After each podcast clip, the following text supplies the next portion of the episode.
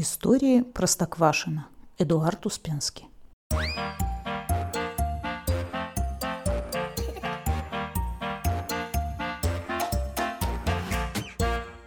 История третья.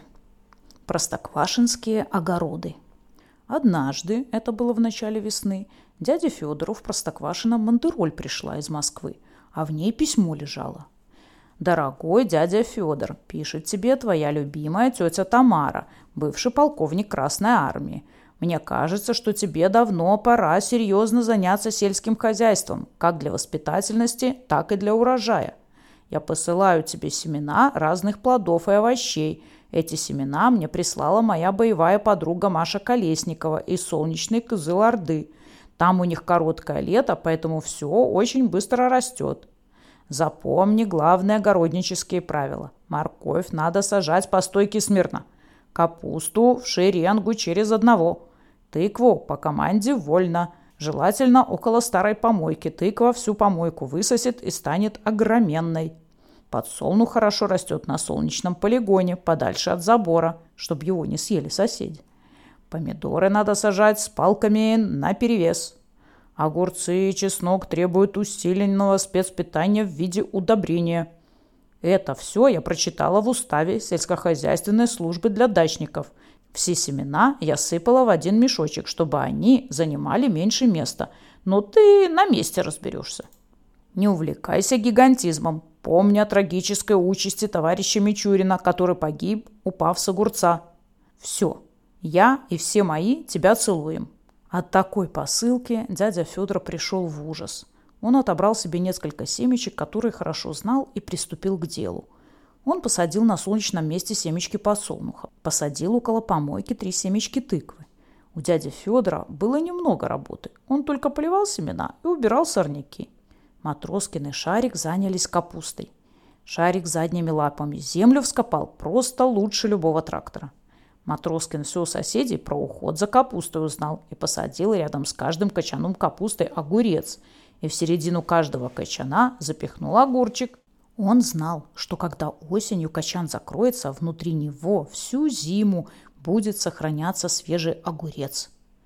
В общем, они аккуратно себя вели. Они не рвались к повышенному повышению урожайности – Сату-почтальон Печкин набил полные карманы семенами тети Тамары и побежал их разбрасывать на свой участок. Разбросал их, не разбирая, и все лето поливал. Когда лето стало заканчиваться, у дяди Федора все выросло вкусное, свежее, пахучее, как в учебнике. И тыква, и капуста, и подсолнухи. Но урожай был не очень большой, средний. А у Печкина выросло много чего – Прежде всего, отличные сорняки. Потом что-то похожее на морковь. Только размер был какой-то невиданный. Каждая морковка была не больше спички. В один спичечный коробок можно было уложить 10 морковок. Что касается кабачков, их выросло больше тысячи, и все они поместились в одну кастрюльку. Осенью дядя Федор собрал своих друзей и сказал. «Теперь мы имеем два опыта. Наш правильный и Печкинский неправильный. И мы смело можем приступать к усиленной урожайности, чтобы не только нам, но и папе с мамой овощей хватило. В крайнем случае даже почтальону Печкину.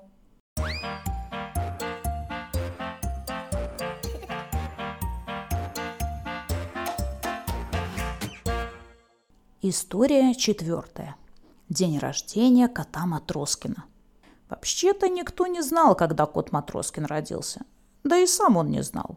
Поэтому он решил себе выбрать самый лучший день в году и назвать его своим днем рождения. Дядя Федор, пес и кот сидели утром на нагретом солнцем крылечке и размышляли.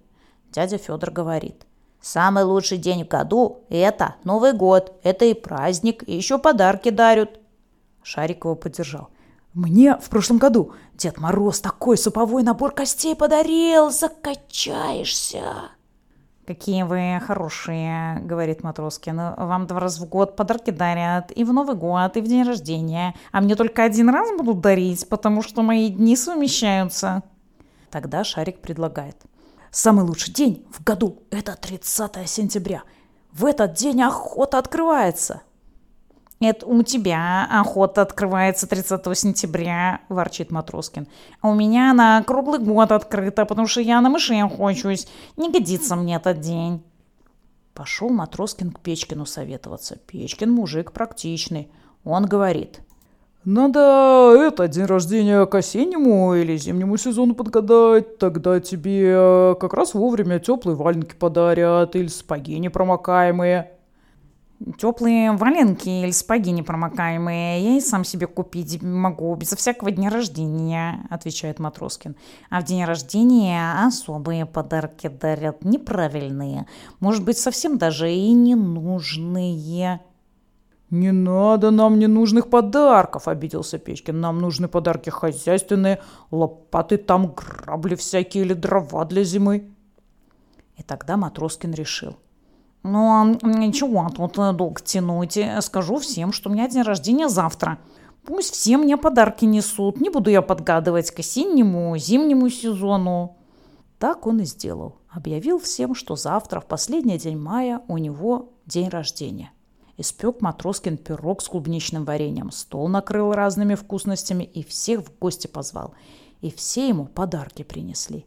Дядя Федор ему заводную мышку подарил в коробочке – Видно, эта мышка самому дяде Федору нравилась. Он сказал, «Ты, Матроскин, ее береги, не играй в нее, а то она сломается еще». Матроскин мышку два раза завел. На третий это не настоящая мышка, в настоящую норку уехала, только ее и видели. Шарик Матроскину фотоаппарат подарил, полароид. Он сказал, «Ты его наведешь на человека, нажимаешь кнопочку, и тут же фотография выползает». Матроскин ответил. Это неправильный подарок. Этот подарок для других хороший, не для меня. Ведь фотографии не мои вылезают, а тех, кого я фотографирую. Ты же э, сам хотел неправильных подарков, спорит Шарик. И потом, ты же будешь друзей фотографировать, а никого попало. Это и есть главный подарок. Людям приятное делать. Матроскину возразить было нечего, и он замолчал. Зато почтальон Печкин самые правильные подарки подарил, самые нужные. Две лопаты навехонькие, одна для снега, одна для огорода, и грабли неношенные. Матроскин тут же на эти грабли наступил. У него большущая шишка на лбу выросла. Хорошо, что был лед в холодильнике, и к шишке успели кусочек льда приложить.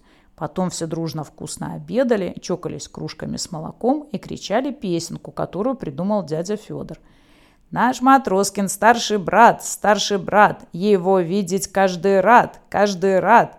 И почтальон Печкин пел эту песенку, хотя он был старше Матроскина раз в десять.